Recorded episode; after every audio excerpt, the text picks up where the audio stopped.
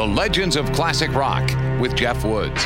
He's the guitar god that actually began as a guitar lord. Here's how it happened. Just 12 years old, young Eric Clapton became obsessed by the guitars that were hanging in the window at the local music store. It was all he could talk about. And so it was, for his 13th birthday, Eric got a Hoyer, a, German six string acoustic.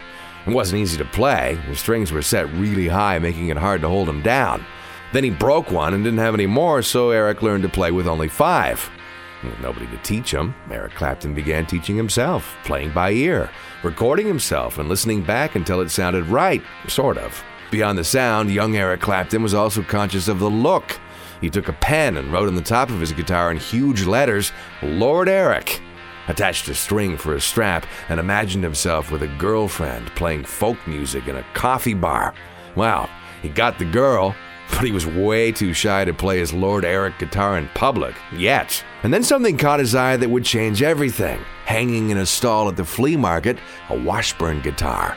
A vintage American made guitar fit for a king, a lord, and eventually even a god. The Legends of Classic Rock.